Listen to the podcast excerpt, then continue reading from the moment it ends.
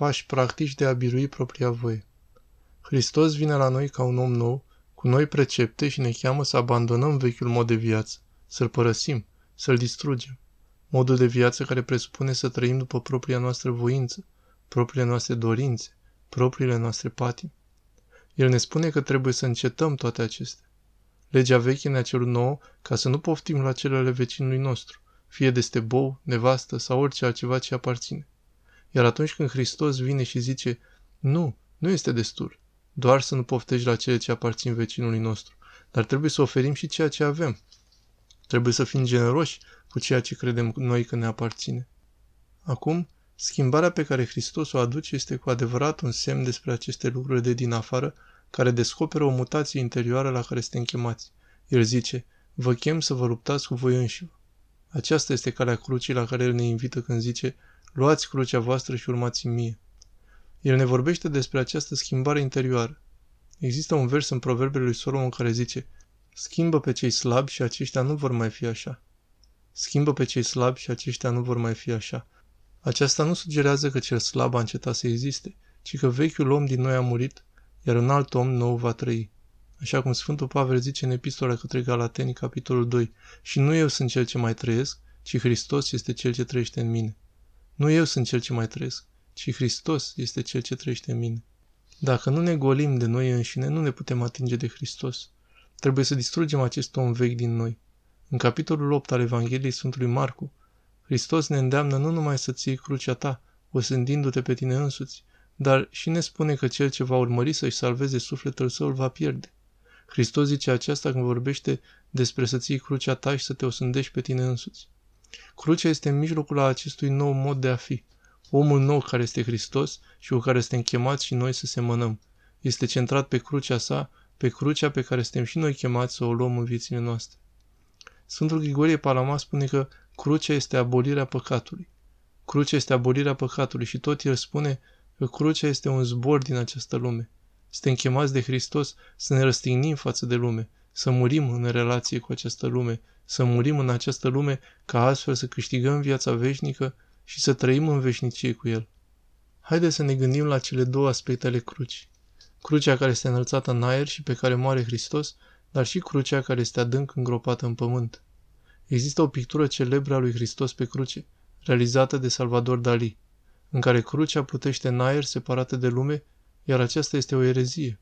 Crucea trebuie să fie îngropată, întărită, trebuie sădită în pământ, pentru că crucea trebuie sădită în viețile noastre, cu adevărat, în fiecare zi, ca experiență, trăită în viețile noastre. Bineînțeles, Hristos moare sus pe cruce și mulți sfinți și multe imne și slujbe în biserică se referă la atmosfera aeriană care este căminul atâtor demoni. Deci Hristos învinge moartea și păcatul în acel loc care este căminul demonilor. Actul morții sale și învierea sa arată puterea sa în fiecare spațiu al creației, chiar și în acel loc în care demonii se consideră împărați cu putere multă. Bineînțeles că nu au nicio putere.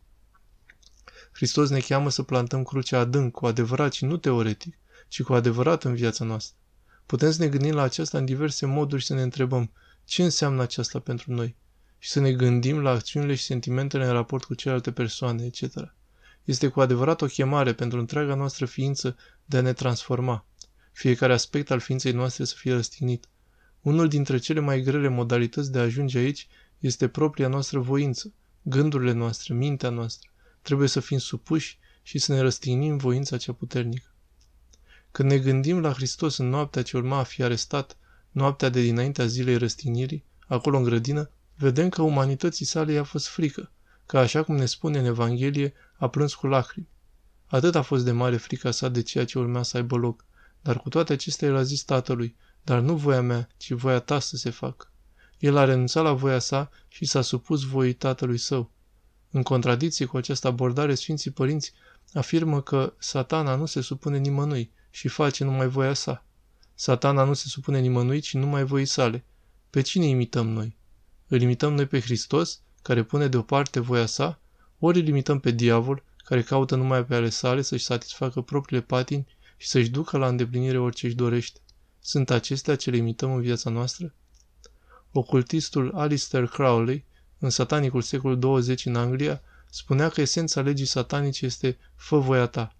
Fă voia ta, urmează proprii tale voi și dorințe, concept cu desăvârșire opus chemării noastre de creștini.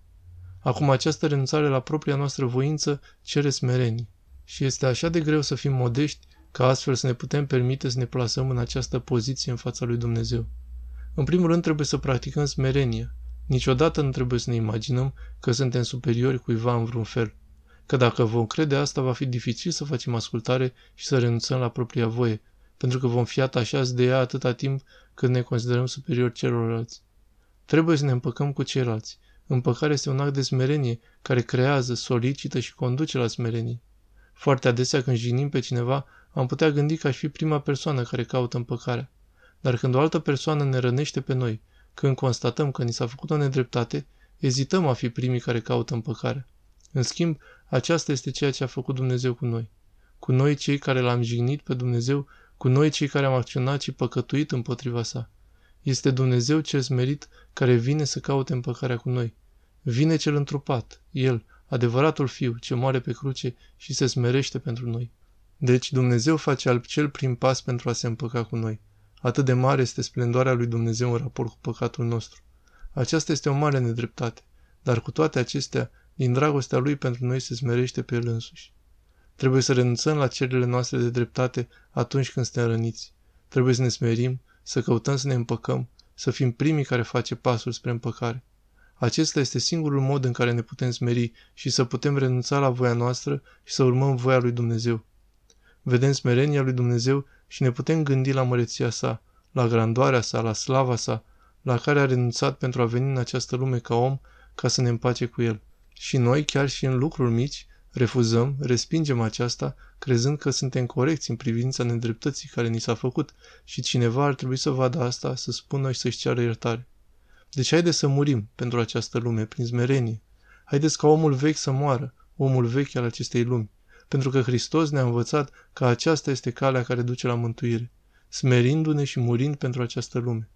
Haideți să ne agățăm de cruce, de acea cruce care este mântuirea noastră. Haideți să ne gândim la corabia lui Noe, care a fost făcută din lemn și care a devenit corabia salvării pentru Noe și familia sa, în timp ce apele spălau păcatele lumii și distrogeau diavolii din oameni. Asemenea, și noi suntem spălați din nou în apa botezului, fiind creștinați, lemnul ne este oferit din nou ca cruce, ca semn al renunțării la sinele nostru, pe care Dumnezeu și-a vărsat dragostea sa pentru lume. Haideți să ne agățăm de ea. Haideți să pășim și noi pe calea durerii și să ne omorâm propria voie. Ca astfel să putem cunoaște bucuria învierii în Hristos. Pentru rugăciunile Sfinților Părinților noștri, Doamne Iisuse Hristoase, miluiește-ne pe noi. În lucrurile spirituale, consideră-te pe tine însuți mai rău și mai căzut decât oricare și ne socotește-te, urăște-te pentru păcatele tale. Aceasta fiind pios și drept și fiind înțelegător cu alții, respectă și iubește, în ciuda păcatelor lor.